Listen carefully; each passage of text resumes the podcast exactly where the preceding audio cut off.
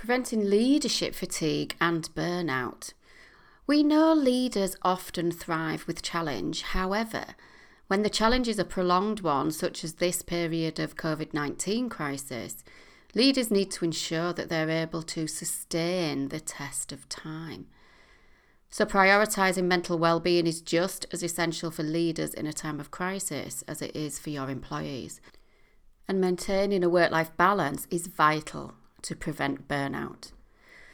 I saw someone this week say it's important to handle your leadership role with tricks to avoid fatigue, but I think they're more than tricks. There are things that you can do to ensure that you implement a balance that supports your performance so that you're working and living in a way that enhances your overall professional and personal well-being.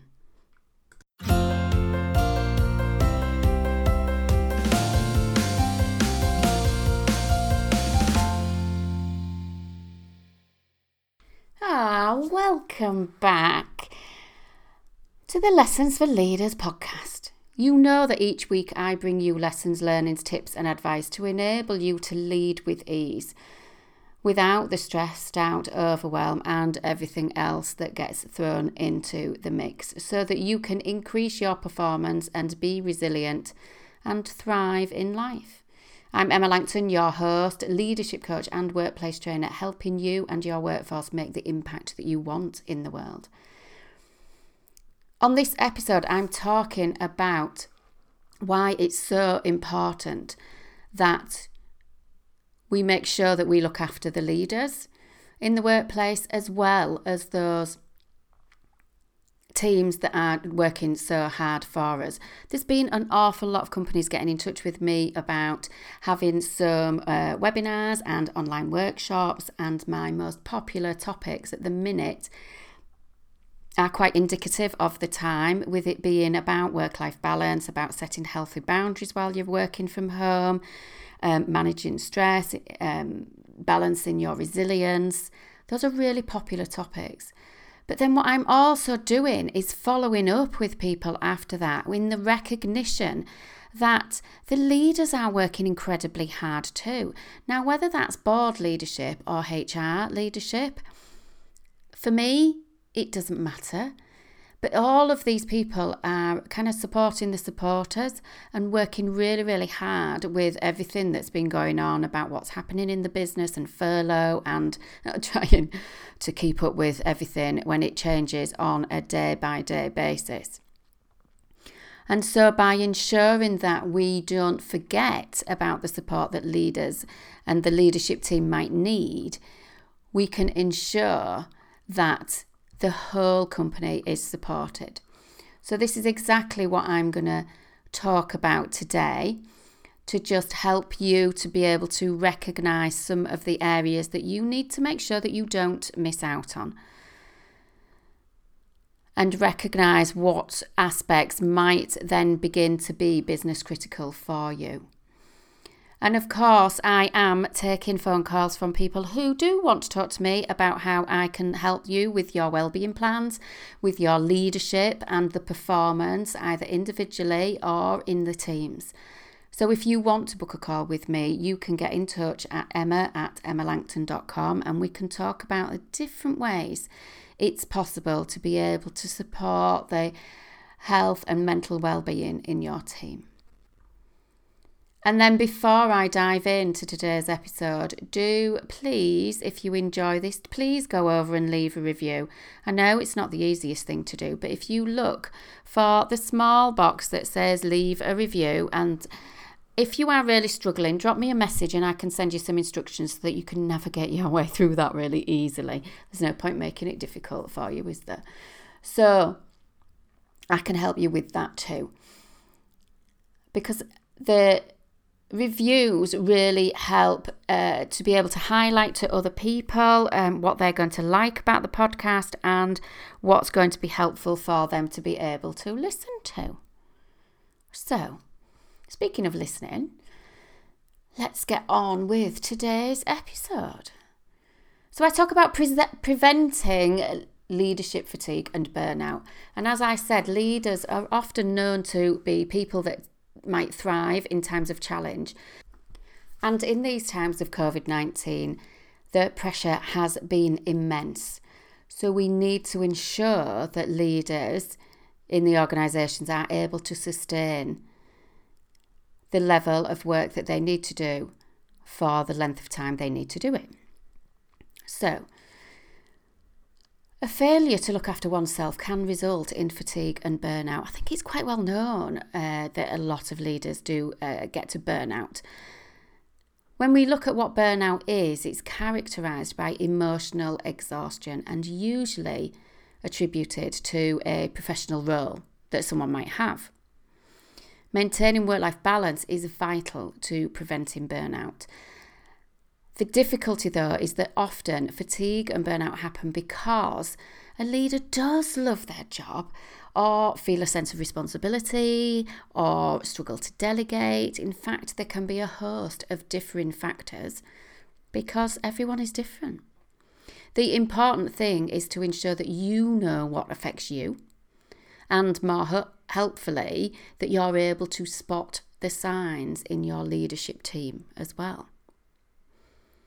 As I said in the intro, I saw somebody say that it's important um, to have some tricks to avoid the fatigue, but I think it's more than tricks. It needs to be kind of lifestyle and mindset adjustments.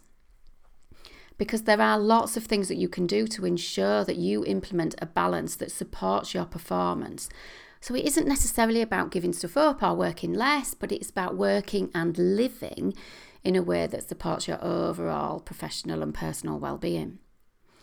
The first thing is to be able to spot the signs. So it is about knowing yourself or knowing your leadership team. There can be a number of signs. A lot of them are physiological, so, a lot of people get IBS or gastrointestinal disorders, headaches, sleep issues, problems with the immune system, or even just getting ill really frequently, kind of more frequently than the next person.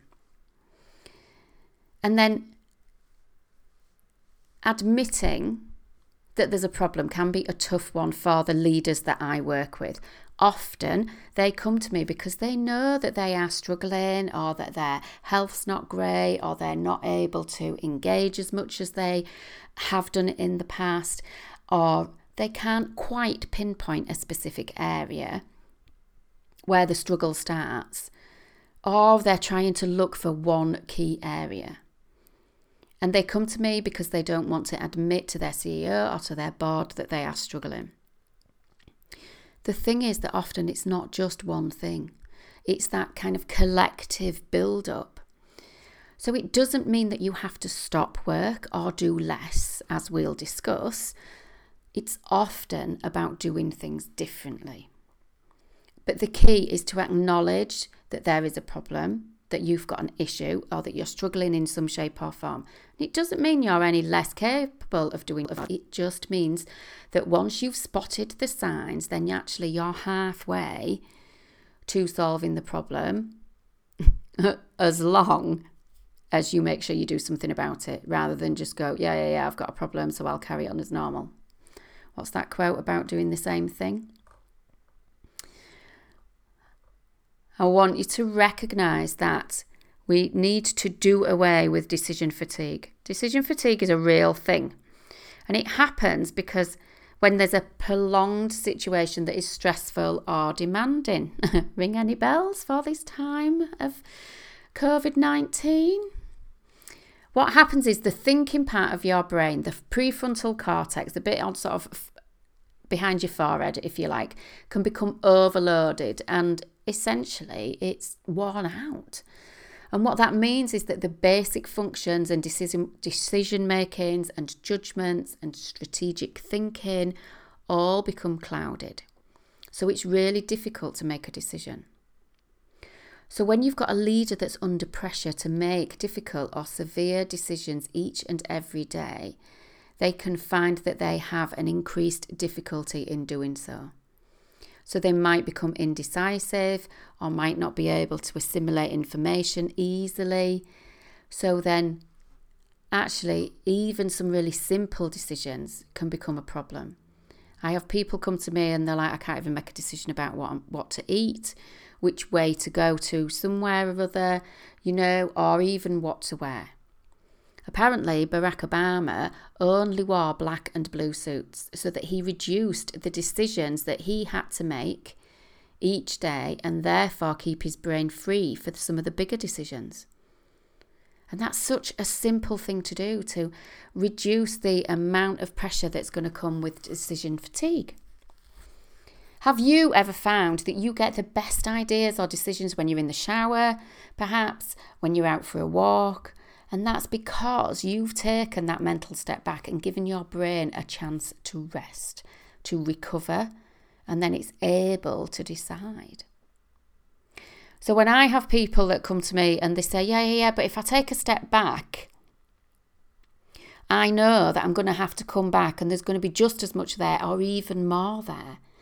But the thing is, when I go into the detail of kind of the stress management, you know, or the resilience and how your brain works, then you begin to understand that taking that brain break, if you like, is actually more effective because you come back and you're refreshed and you're able to make decisions much more quickly, much more easily. You can take on board the information much better. And then you can get through that workload. So that it might be even simple things like breathing techniques or a way of relaxing that meets your needs, or even just adding in some healthy restorative time, as I'll talk about in a minute. By creating that brain break, you're able to make better decisions more quickly and more easily. And that gets you through the workload. So, this is where addressing the stress comes in. So, when we make a plan to address the stress, because essentially your brain has got stressed and overloaded, when we make a plan to address the stress and look at any underlying cause for the stress, that's absolutely key. Leaders usually like this idea initially because they're usually goal and action focused. However, then they don't like the tough stuff that comes in when I have them look at themselves. But we get there. So, when we're looking at personal and professional activities and areas where there's a struggle, we look at things that are missing. We look at areas that need more. We look at what needs enable you to make a plan. And this is where you're looking at adding in healthy, restorative aspects. And so, for this, we're talking about different areas of your life. So, we might be talking about physical, emotional, mental health, sometimes spiritual. We might be looking at social aspects. Where is there fun in your life? Because that's restorative. It really, you know, having a having a laugh, connecting with people, releases the feel good chemicals, which then release the stress chemicals.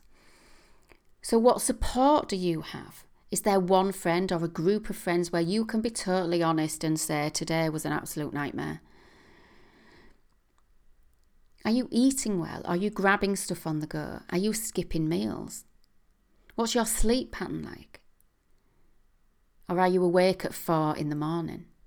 Do you take time off? Properly, really, do you take time off? One of the common things that I'm hearing at the minute is it's really difficult because, you know, my home is my workplace. Or, oh, well, I just log on again, you know, after the kids have gone to bed because there's not a lot else to do and there's loads of work to get through. But you need to take that time off properly. One chap I um, worked with, this was a good few years ago, this wasn't in the uh, COVID situation, but he got told by his family that they knew when he wasn't listening to their conversations. And so they used to add in random crazy sentences like, oh, there's a pink elephant coming now, and see if he noticed. Most of the time he didn't, but they got lots of fun and hilarity from it. But he missed it all. And so he wasn't listening, but he was missing out on the fun and the connection and things as well. So, when you've assessed the stress, you need to establish some goals and address the gaps and blocks that are there. And now I really would advise here that you also have some sort of accountability strategies to help make the plan really effective and get the results that you want much more quickly.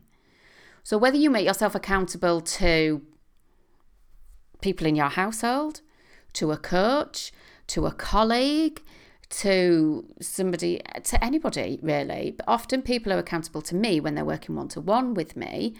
Um, so that we're checking in. How did you get on with that? Have you done this, that, da, da, da? we know about the power of accountability. You know, that's really good for you. And then you need to be looking at mastering your mindset. By that sounded a bit bossy, doesn't it? You need to be looking, um, but you do.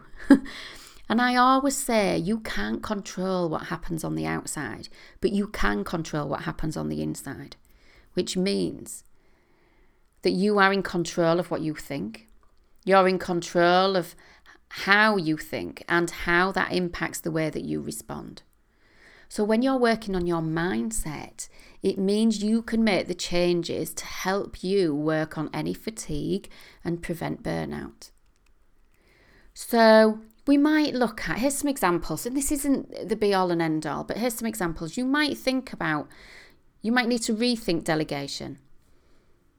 Sometimes in coaching, we look at what's stopping someone from delegating, and it might be personal for everyone. It might be things like a lack of trust or not wanting to be let down by people not doing things that you ask them to do, um, or thinking it's easier to just do it myself. But I want to say that you don't need to be a superhero.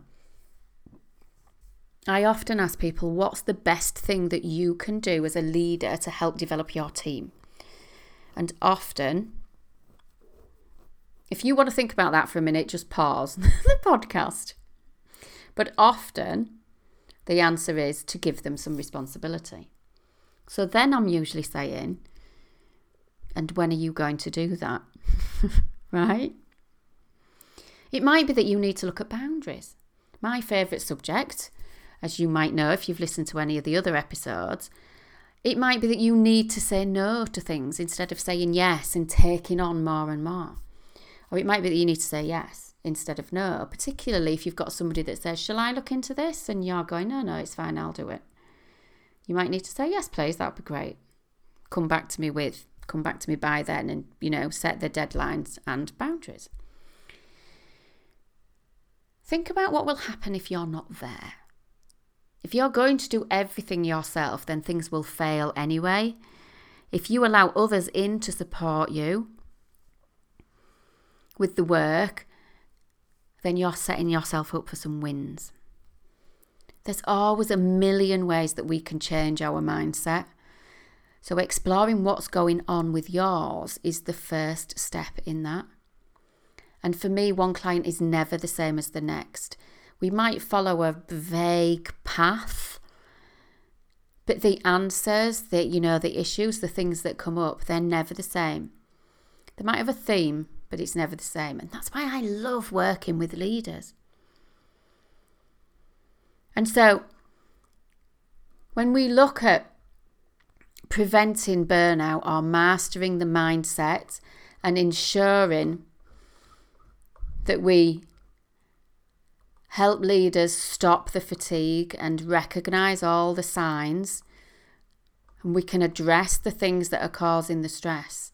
The impact has wide reaching effects on their team and often the entire company because it changes a leader's approach. And then they are also more likely to promote a good work life balance across the organisation too. Because when you've worked with leaders to get them to see the value in how work life balance enhances productivity and performance and what good work life balance looks like rather than just work harder, work harder, what happens is they advocate it, they share the message. And so they walk the talk, essentially. And then that's good for the mental well-being of everybody in the company because it's being demonstrated and they lead by example. So I hope that's been helpful for you. As ever, if you have any questions at all about today's episode, drop me an email, emma at emmalangton.com. And if you want to talk to me about increasing your performance personally or professionally, whether that's for leaders or in your teams, then just get in touch with me or head over to my website at emmalangton.com and we can book an appointment straight into my diary to save all that to win and fro-ing and we can talk about what might be possible to help you too. So until next time, have a great week. Don't work too hard, and I'll see you again in the next episode. Bye for now.